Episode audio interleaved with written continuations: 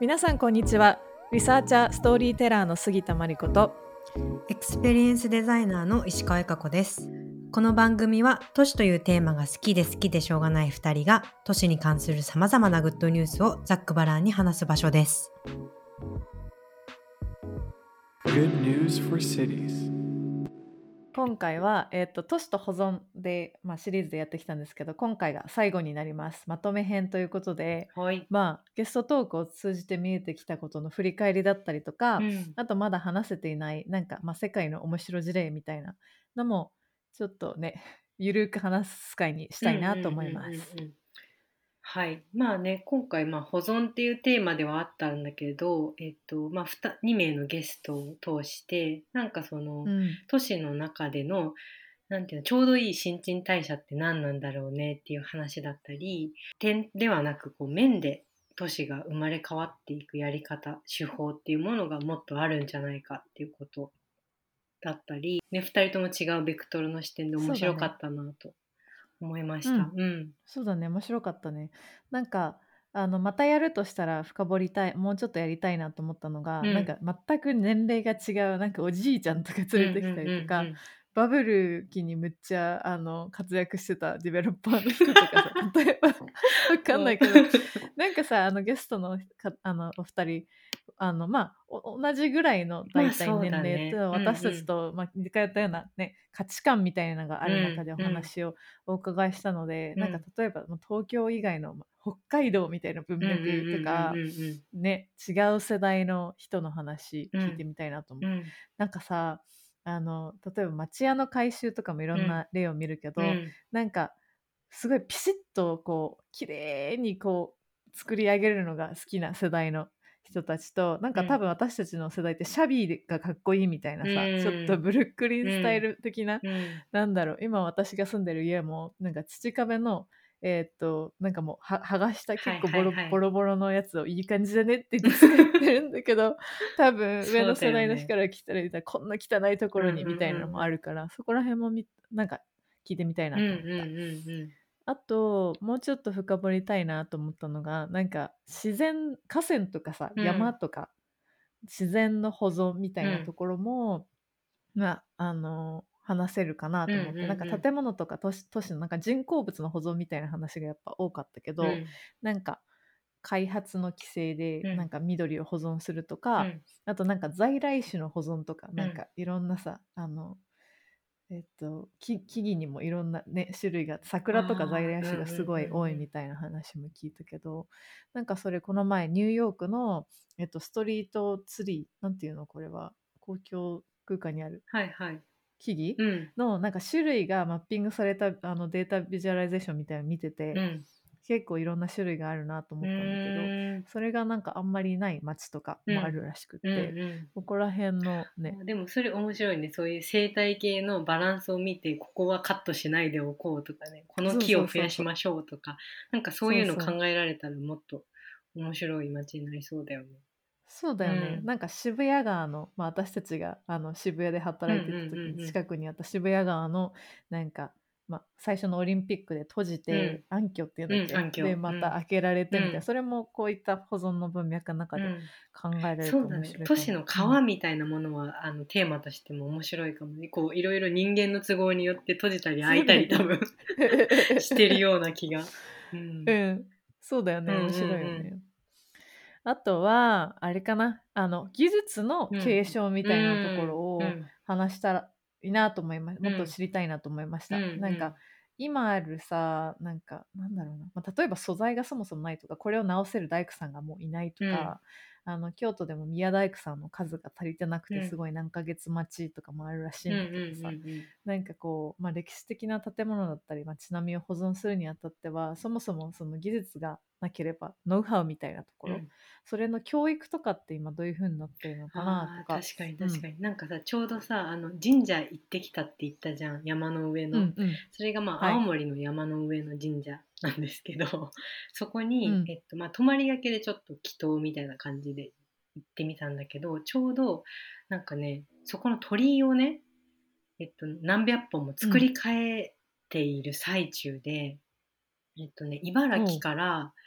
あのね職人さんたちがあの20人ぐらい泊まりがけで1ヶ月、はなんかその鳥居を直してんだけど、ちょっと残念なことに木造の、えっと、鳥居だったものが、まあうん。その老朽化してって、えっと、メンテナンスが大変っていうことで、なんかあのうん。プラスチックなのかな、えー。そういったうん。あのちょっとメンテナンスしやすい素材に全部作り変えるって言って、うんうん。かつなんかちょっと前回の鳥よりもサイズアップして大きくなっててなんはいか確かに綺麗にはなるんだけどこの木の良さとか、なんかこの情緒みたいなものはなくなっちゃうなとか、うん。まあでもそれはそれで多分その鳥居とかの新しい技術としてはあの茨城からさわざわざ連れてきてやってもらってるっていうところでは特別な技術なんだろうけど、なんかやっぱりうんうんそういう神社仏閣とかねそういうところの技術伝承もなかなか、どんどんそれがプラスチックとかそういう素材になっていくと寂しいなとか思いながら。そうだよね。確かに。うん。なんか木とかも扱いが難しいからさ、うん。きっとね、うん。なんか職人の、ね、技術が必要なはずで、うん。それが施工されない施工されないと、うん。そもそも大工さんがそれをもうなんかな扱えなくなってしまうみたいなあるようね。んうん。どうなってなんかあの最近読んだ記事で石垣の保存、うん。の技術の保存とかもあった、ほうほうほうなんかさ、うん。お城とか建物保存されるけど、あのお城の建物だけじゃなくてそのなんかなんていうの？城郭石垣みたいな、うんうん。で昔はコンクリートとかつく使わずにうん。組み立てていて、うん。それがもうなんか400年とかずっと持っているその技術ってなんか今ね今も使えるんじゃないかっていううん。でもそれを作れる人がもうほほとんど残っていないみたいな感じなので、うんうん。ね、そこら辺のなんかなんだろうねげ伝統技術スクールみたいなのがあ,、ってもいいんじゃないかなとうんうんうんうん思ったりしました。あとそうだね、最近だとその、まあ、技術の伝承とかやっぱりそういうのって後継者不足みたいな問題でさ、うん。技術として受け継がれないみたいなところの,、あの課題もあると思うんだけどやっぱりそういうなんかものづくりその長く残るものづくりの姿勢みたいなものって、そういう伝統的なこうやり方から学ぶところあるなと思っててもちろんそれをそのまま技術として伝承できなくても、なんかそのうん。ものづくりの姿勢みたいなものってなんかもっと、うん、私たちはこうリスペクトするというか、まま、そこから学べることまだまだありそうだなっていうのをすごく最近思いました。そうだよね、うん。しかもなんか日本に閉じている必要もないなと思って、なんか宮大工の友達で京都に住んでる人で、うんうんうん。ベルベルギー人じゃない何人だハンガリー人の子がいるんだけど、うんうんうん。なんかそのね、まあ、今日本でも少子高齢化が進んでいるので、うん。こうねあの後継者問題とかある中でどんどん海外の人とかにも日本の技術を伝達してもらうっていうのうん。はありなんじゃないかなと思いました。うんうん。うんあとさっきさ鳥居のなんかプラスチックみたいな素材みたいな話してたけうんどなんかサーキュラーエコノミーの中での、うん。その保存と遺産と新築を考えるみたいなのも、うん。もうちょっとやっても面白いなと思って、うん。なんかゴゴミもうなんか壊される時にゴミにしかならないうん。建築を作るんじゃなくて、うんうんなんか有限かもしれないけど、ん。それが例えば土に帰ったりとか昔の家とかさ、うん。もうなんかボーボーにうん。木とかに生えて森に帰ってるみたいなうん。古い古民家とかあるけど、うん。なんかそういうこう新陳代謝のあり方もいいなと思う。確かに。うん。なんかねあの前話してたその行ったことないけどアクロス福岡とかもはいはい。ねえっと、森を作りそれを100年後こう森に返すっていううん。とこまで想定して、あの建造物を作って植栽も植えているっていうところ、すごく面白いなと思って。なんかこう帰っていくためのねデザインとか帰っていく自然に帰ることを想定した、さそれ言ってたみたいな壊すことを想定した建て方みたいなものもねもっとなんか、あの更新ししていいと思うしもっとそういう技術を私たちも知りたいよね。そうだね、その通りだと思いました。えっと、うーん、最後の回なので、なんか言い 言いそびれた、なんかこれだけは言っておきたい、面白事例とか、なんかこの話しときたかったみたいなのがあったら紹介していこうか。うん、うんうん。うんそうだね。まあ事例としてはあーそうだね。いろいろあるのかなと思うんだけど一個その、うん建築の保存みたいな話をずっとしてたんだけどその中でもやっぱなくなっちゃうことのショックって私たちの記憶とかうんうん個人的なことだよねうんみたいな話があったと思うんだけどそういう視点からいくとやっぱその記憶を記録するっていうことも、はい。まあ、都市を保存するしていく新陳代謝させていく上で一個の重要なこうあのことなのかなと思った時にうん。なんかこの間ちょっとね私たちがあの for Cities っていうプラットフォームのあの方でえインタビューした韓国のこう urbanist のあの方の事例とかも面白かったなと思って韓国のまあ全州っていうちょっとソウルとはまた違うちょっと地方都市みたいなところで都市づくり活動させている女性なんだけれども彼女たちがやってるプロジェクトの一つに、まあ特定のこう土地ってこうその土地に銀行ができたり、えー、と家ができたり年々いろんなこう建物が生まれ変わるみたいなところに注目してそこの土地に紐づく記憶をアーカイブするなんかプロジェクトをうん。やっていたりするっていう話を聞いてそういうの面白いなと思ったりあとはあの、うん NPO のね大阪を中心に活動しているレモっていうね、えー、とチームも結構そのあの映像とかから、えーと当時の人の暮らしを記録するだったり今だとね、福島でなんか主婦のお人の、えっと、生活の記録っていうものを仙台メモリアル交流館みたいなところで、えっと、展示してたりとかなんかこう記録のアーカイブっていうことは一個すごく特とあの大事なあの活動なんだろうなと思って、うんうん。あの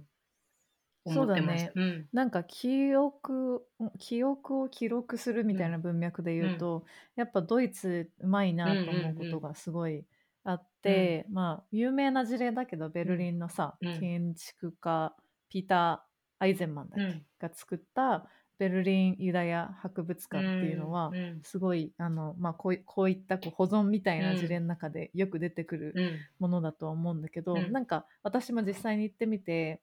面白いなと思ったのがなんか、えー、とアイゼンマンがホロコーストの早期っていうのが、ノスタルジーであってはいけないみたいなうんうんうんうん。話をしていて、まあ、この博物館だけにかかわらずドイツ結構空爆でさ、うん。全部町ごと瓦礫になった町とかたくさんうん。ある中でいろんなこうさ再生だったりとかうん。保存、記録の保存の仕組みみたいなのがある中で、うん。それをノスタルジーで終わらせないうん。みたいなのはすごい大切なポイントだなと思って、うんうんうんでなんかその博物館に実際に訪れてなんかメモリアルパークみたいなのもあるんだよね、う。んこうブロックがたくさんあるところ、あれでだけあそこだけなんかちょっと時間軸違うよね。違うよね、でそこに入ってなんか体験できるみたいな、うん。なんか生の体験がそこにあるっていうのはすごい大切なことだなと思って、うんうんうんでそれは別になんか全くレパレプリカを再生して遊園地的に楽しむっていうよりも、なんか、まあ、そこがにデザインデザインをどう入れるかって話だと思うんだけど、うん。なんか昔のものを昔のものとしてうん。ではなく、うんなんか日常生活のあのなんて言うんだろう。一直線上にあるす生の体験として、そういったものを作るっていうのはいいなと思った。うんうんうん。うん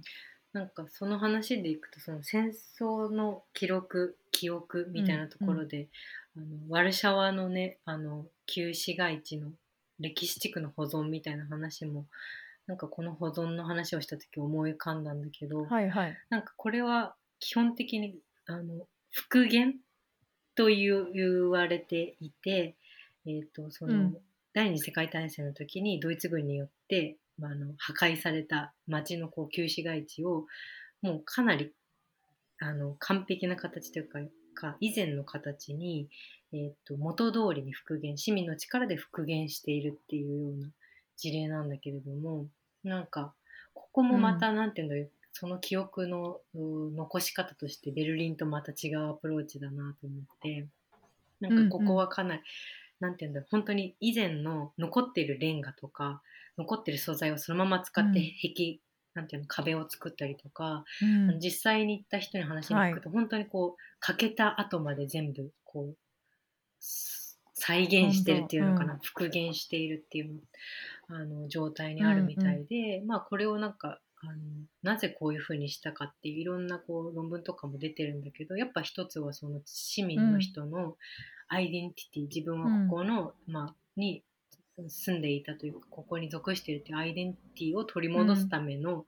あの活動だったんじゃないかうん。みたいなところで、なんかその日本だとさ、うん。全部壊した後それを復元させるんじゃなくて新しい土地を石,、石から一から作るっていうようなアプローチにしたけどワルシャワの人たちはある意味うん。再現復元することがそのアイデンティティのこううん。確率につながったっていうのが面白いなって思ったのがありました。あとなんか一個怖って思ったの面が、なんかドイツ軍の計画としては、その空間をやっぱ破壊するってことが、うん。えっ、とそのははい。精神的な攻撃になるっていう考えのもとその、うん。メインとなるような旧市街地を狙って壊したみたいな説もあって空間の破壊ってやっぱりそれだけうん。内面に来るものなんだよなっていうのを改めてちょっとこのワルシャワの事例とかを見ながら思いました。なるほどね、うん。空間ね。うん。確かに、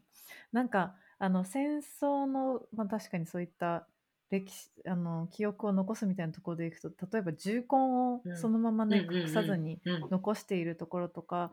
例例えば神戸だったらうん。空襲でさ、すごい焼けた時に橋が焼けたうんうん。黒焦げがまだそのまま洗わずに残されていたりとか、ああそうなんだ。そういうのをあえてうん。残すみたいなところがあると思うんだけど、うん。まあ、確かにそうだよね。空空間の中でそれを感じたりとか、うん。やっぱ空間がねたアイデンティティにとって大切だからこそ、うん。そういった残し方っていうのはすごいうん。大切なんだなっていうのを思った。うん。だから空間の保全とか空間を作ることはアイデンティティの形成にもなるし空間を破壊することは攻撃にもなるっていう、そうだね、そうだ精神ね的な攻撃にもなる。うん。そうだよね、まあ、戦争の文脈だけじゃなくてもさ、うん。そうそうそう本当に今の都市開発でもそうだよね、うん。結構だってぐさっとくるもんね。うん。やっぱそこはそうなんだなって改めてちょっと思ったかな。うんうんうんうんうんなるほど。今ちょっと思い出したけど、んウィーンに住んでた時に、うん。近くの公園にナチスがあのの占領時代に作られたナチスのなんか、えっ、とす建物があってすっごい ugly な建物なの、うんうんうんうん。でナチスの建物だからさみんな大っ嫌いなんだけど、うん。壊さずにそれはあえて残しているみたいで、 ugly なものをうん。日常生活の中で見ることで、なんかその歴史を感じるみたいなね、そういうのもへね面ー白いよね。うん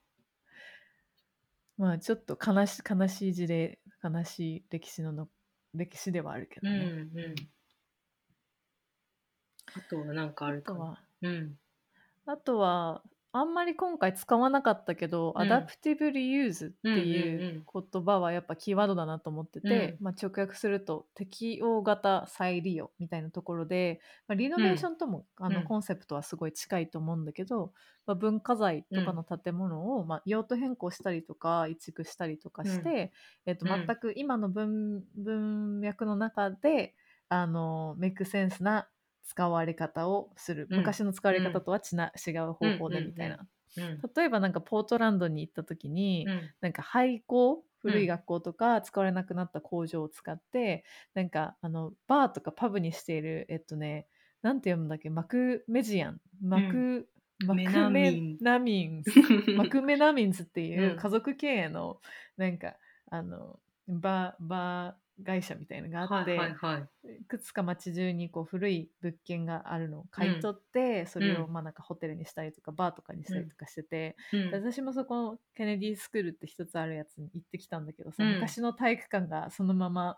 映画館になってたりとか、なんかピカピカのリノベっていうよりもそのまま使ってます、うんうんうん。当時の椅子とか普通に置いてあるみたいな感じで、なんかでパブとかカフェとかだったらさ自由に入れ誰でも入れるじゃない？だからなんか、かお金を払って歴史的建造物に見学に行きますっていうよりも、なんかビール一杯飲みにそういう空間に行くっていうのは、うんいいね。なんかさっき話してた生の体験じゃないけど日常生活の延長の中で歴史を感じる自分のうん日常の中で体験できるみたいのがすごいいいなと思った。うん。うんうんう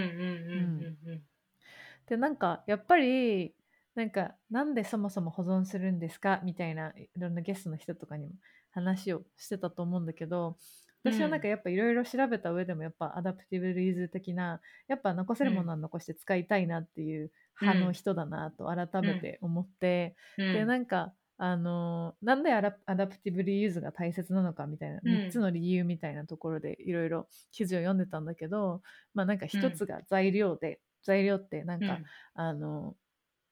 今手に入らない材料があったりとか材料が、まあ、あの有限だったりとか、うん。あとサステイナブルなあの材料だったりとかうん。そういうのがそういうのをまあ保存する方が make sense だなっていうのと、なんかじうん。さっきサーキュラーエコノミーの話してたけど持続可能性みたいなところでなんかあれだよね、去年にうん。人間が作った人工物の量がうん。地球の、まあ、生物量の量を超えてしまったみたいなうんニュースがあったけど、うん。なんかもう時代的に新しいものを作るんじゃなくて今あるうん。アセット使いましょうっていうのはうん。 make sense だなと思うし、まあ記憶のあと3つ目が記憶さっき記憶の話をしてたけど、うん。やっぱ文化文化だから空間とかそういった建物とかいろんなものには文化がこうやっぱ付随しているものだからそれを残すっていうのは、あのまあ、教育の意味でもすごい大切だなと思うので、うん。私はの残したい派なんだなっていうのをうん。改めて思いました。